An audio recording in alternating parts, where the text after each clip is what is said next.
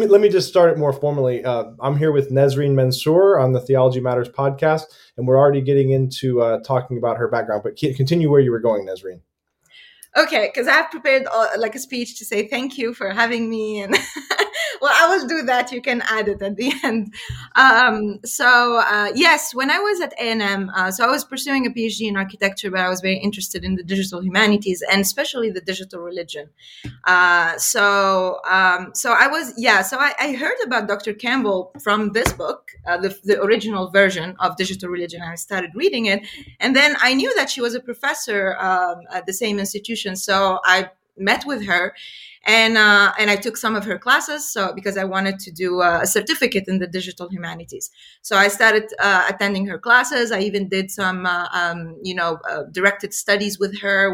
We worked on a project with a congregation, with a church in College Station, Texas, where we, visited the masses, and we saw like how the digital technology affects the service, and how people perceive like light and sound, and like the difference in, when you don't have windows versus when you have windows. So these are different aspects. And also we worked on a grant that she had a grant for investigating religion and identity in the digital realm.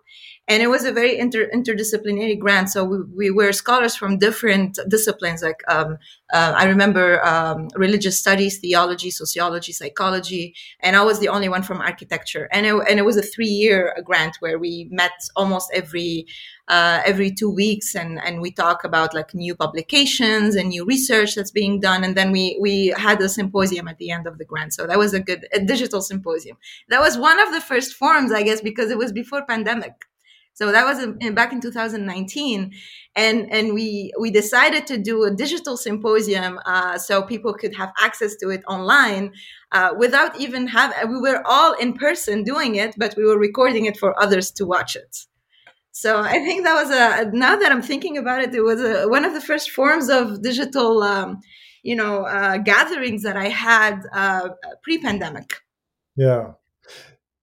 Yeah, I mean, it's been it's interesting to think about your work now that the pandemic has happened. I mean, digital religion, and thinking about how our, we can replicate various forms of life digitally. Before the pandemic, it might have seemed, I don't know, kind of an oddity a little bit, or kind of not mainstream. And then all of a sudden, it's like everyone can completely see exactly what you're talking about. Before you sort of respond to that, let me just say, Nesreen is an assistant professor of architecture. It is a professor of architecture, right? Yes. Yeah. I knew your background is in architecture, but also in digital humanities. And she is at South Dakota State University and is we're proud to say a CTI member. But go ahead with what you were saying. Yeah. So, actually, that's a good point. When I started the research, and just to give you a little background about why I decided to choose, to study digital religion and or sacred, sacred architecture and religion in the digital realm, of course. So I was witnessing a lot of people around me practicing religion via digital tools, whether it's a phone, whether it's a TV, a computer. And I was intrigued by that because I wasn't really aware that that's something that was common and existed until I came across that word, digital religion. And then I started discovering a lot of, myriad of books about it. But I noticed that most of the books were written by scholars and researchers who were in theology, religious studies, or communication and mass media. So they were more of in the humanities and social sciences rather than architecture and design. Even though the design of these spaces is very important, because some of these spaces might be, visual interpretation of buildings, like we can see in games or in parallel, I call them parallel worlds or internet worlds like Second Life or SimCity. And these are games that we play, but and some people consider them just games, but others, they actually build a second or a parallel life to the real one, so a parallel virtual life. And that's how I started investigating this topic. And I found out that the narrative was mostly focused on the textual aspect of the digital, the digital religion rather than the visual one. And that's how I started asking questions and, okay, what if we assess how the spirituality happens in the digital realm in terms of the perception of the space?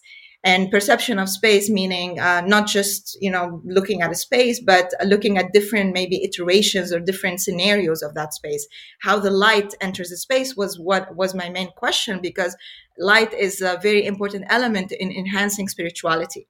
That's what we, from observational studies, we found out in real, buildings.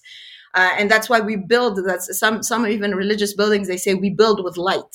So we don't build with materials, we build with light, because that's how the experience of the space is more enhanced. So how does that translate to the digital?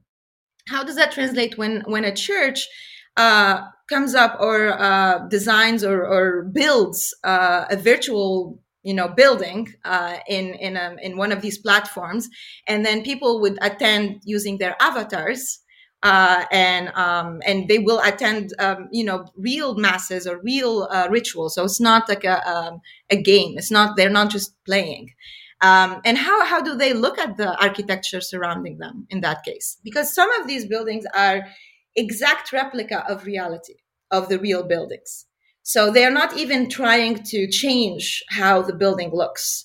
This is not, I think that's a limitation, because the virtual realm opens all these, opportunities, because we're not constrained by the reality of like how to use materials, for instance.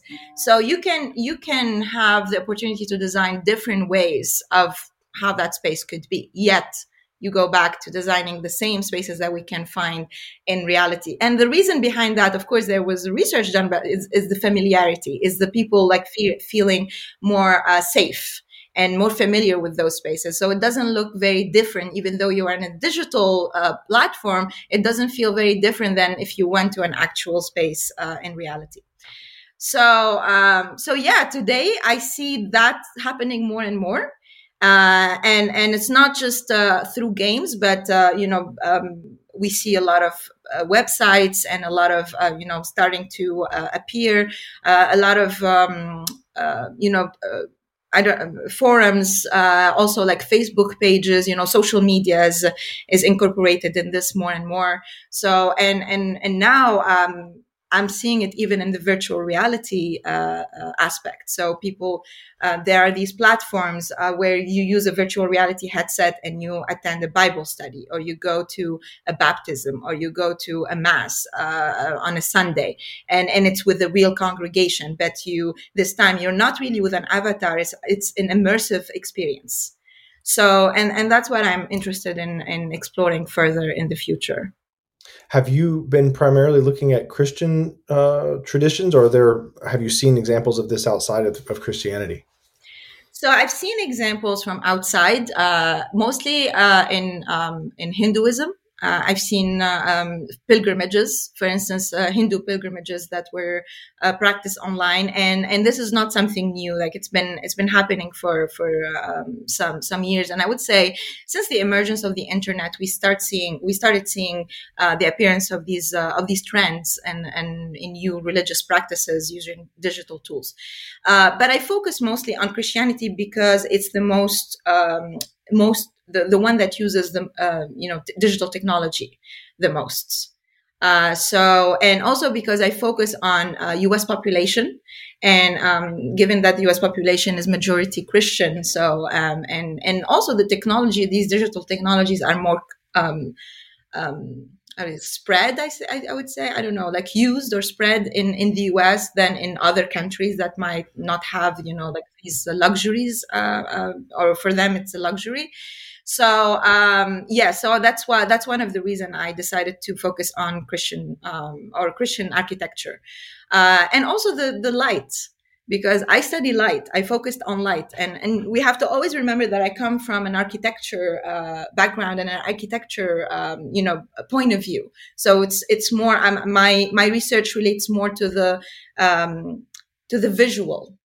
So how do you see things? How do you see the space? How do you pay attention to the windows? Do you pay attention to the arches? Do you pay attention to the textures of the materials? Do you pay attention how the light is entering the space? Is it bright? Is it dark? Is it, how does it feel? Do you pay attention to the iconography in the space? So for me, it's more about the spatial, perception. And, So Christianity uses that element a lot. I mean, light is a very important element in Christianity, and it's mentioned in the Bible. It's we see it even in the icons and in the symbols. Like how light is important, even in paintings, for example, the light is always present. The divine light, when we look up, like with the verticality aspect of architecture, when we look up, we look towards the sky, we look towards the light. So that's why I think I focused mostly on Christianity. Maybe say a bit about your background and how you got interested in this field of digital religion. And as you say, coming at it from an architect, how you became interested in architecture and then went in this direction as part of that. Actually, my interest in art and architecture and art, both, because they were parallel, started at a young age because I grew up in Tunisia and I was surrounded by Islamic and Roman architecture everywhere in various parts of the country. And I was fortunate enough to travel also when I was young with my family and traveled around the world. And I would say one of the most... experiences, I would call it awe-inspiring experience, was when I visited the Taj Mahal as a young girl, and it was the first time for me crying in front of a building. Because all my senses were engaged in that experience as soon as I entered, and it was in front of me with, the marble and the reflection of the light on the water in front of it, and how like the light is hitting the building. It was, and I wasn't at that time. I didn't have really any knowledge or expertise about, architecture, but I was just engaged with my senses. So it's the experience of architecture. And although I didn't pursue architecture as a career at first, I was actually pursuing a medical degree at the beginning. But then, because I always had this curiosity and I was always interested in science and research. So the best way for me was to reconcile both my interest in, research and science with my interest in art and architecture, is to pursue a PhD in architecture. So that's how I got into the architecture field, if we may say. But I always had that inclination towards research and investigation, and always asked questions. I was never content with whatever was told in the books or whatever my professor told me. I always had to ask more. And I think that helped. And the fact that my first awe-inspiring experience with the Taj Mahal, which is a sacred building, it increased even more my interest in sacred architecture. Because I'm always in a quest of awe and transcendent experiences of architecture. And I teach that as well. Maybe speak a bit about, we're very proud that you are a CTI member, and this past year on religion in the built environment. Maybe speak a bit about the project you were working on here at CTI. So the CTI experience was a really good one because when I saw the topic that was a religion and the built environment, It matched what I was thinking about, or what I was actually doing and investigating in my research. But instead of the built environment, I was doing the virtual built environment. So that was like the title of my my proposal at that time. And how digital media represents a novel way of to interact with and explore space, and whether it's a sacred or secular, and also form the spatial and emotional aspects. So for this, for the workshop, I was exploring more in-depth inquiry into the digital context that could serve as a process allowing the continuation of the sacredness from the real to the virtual, especially when we started the CTI, it was a pandemic period. So that was more, I would say, appropriate or adequate at that time, because the digital, I mean, we were all immersed, even the CTI workshop was digital. So everything went towards the digital platforms. So, and I think there was a need, like in the scholarship or for the current scholarship on architecture and spirituality, to re-examine spiritual practices that are shifting, from real spaces to virtual one. And so for the CTI, I combined some of the data that I have collected on a previous research. It was an empirical study of the effect of light on the spiritual experience in virtual sacred churches. And I did collect data from 1,600 participants at that time. And this was pre-pandemic. So 1,600 participants to determine a new paradigm in spiritual practices as well in virtuality. And some of the questions served specifically to examine the use of digital tools for spiritual practices. And it had, and I found out that it had an effect on the spiritual experience. So for the CTI, it was more of an exploration of that data that I have collected and going further, into, okay, how did gender intervene in this experience of the spiritual experience? Or how did, the use of digital tools or the level of religiosity of the participants also intervened in this experience? And I think it was, I mean, it's still a work in progress now. Right now, I'm working on a paper that also deals with the gender and spirituality in the virtual realm. That's from that similar or coming from that similar research that I did for the CTI. And I just published, I shared with you, I published a recent paper that was published, I think 2 weeks ago, which was called, it's called The Holy Light of Cyberspace. And it's an investigation. It's a spiritual experience in a virtual church that was published in the Religions Journal, which is on a special issue on sacred spaces and designing for the transcendent. And the editor is a colleague of ours in the CTI, Dr. Tammy Geber. So yeah. Great. And I'll include that in the show notes so that people can read the article. Okay. Okay. Yeah. Yes. So, so the CTI experience was, I have to say, it was very enriching, especially like,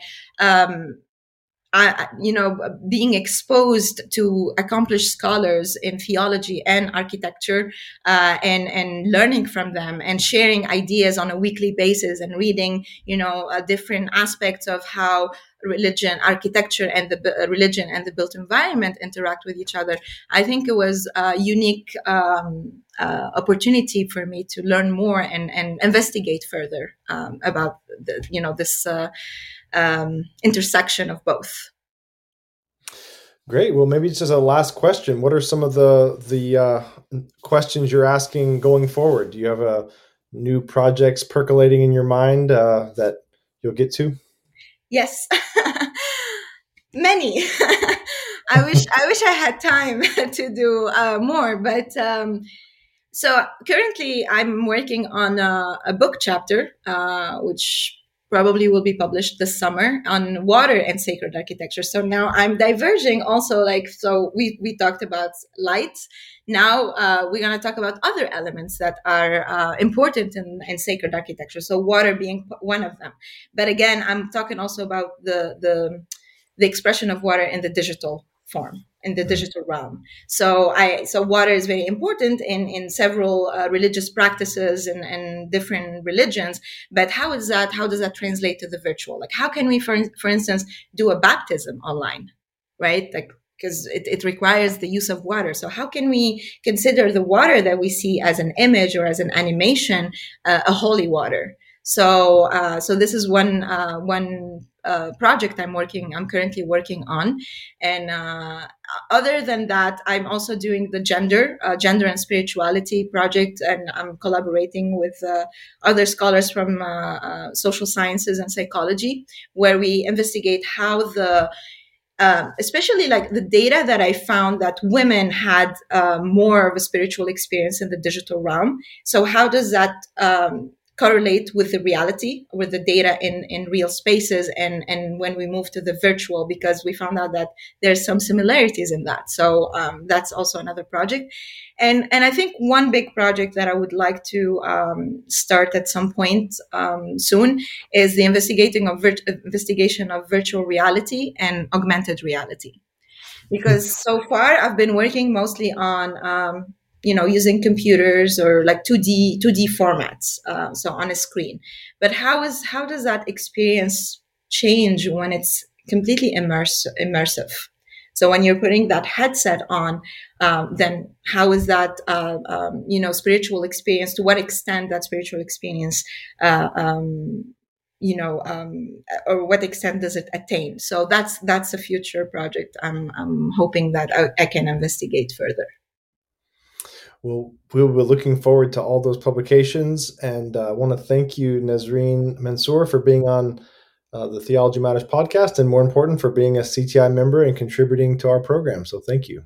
Thank you, Joshua, and I'm really happy to be part of the season of the Theology Matters podcast, and also to be back to the CTI, because I really enjoyed the time that I worked on the project, and I really hope that we will have more of those in the future.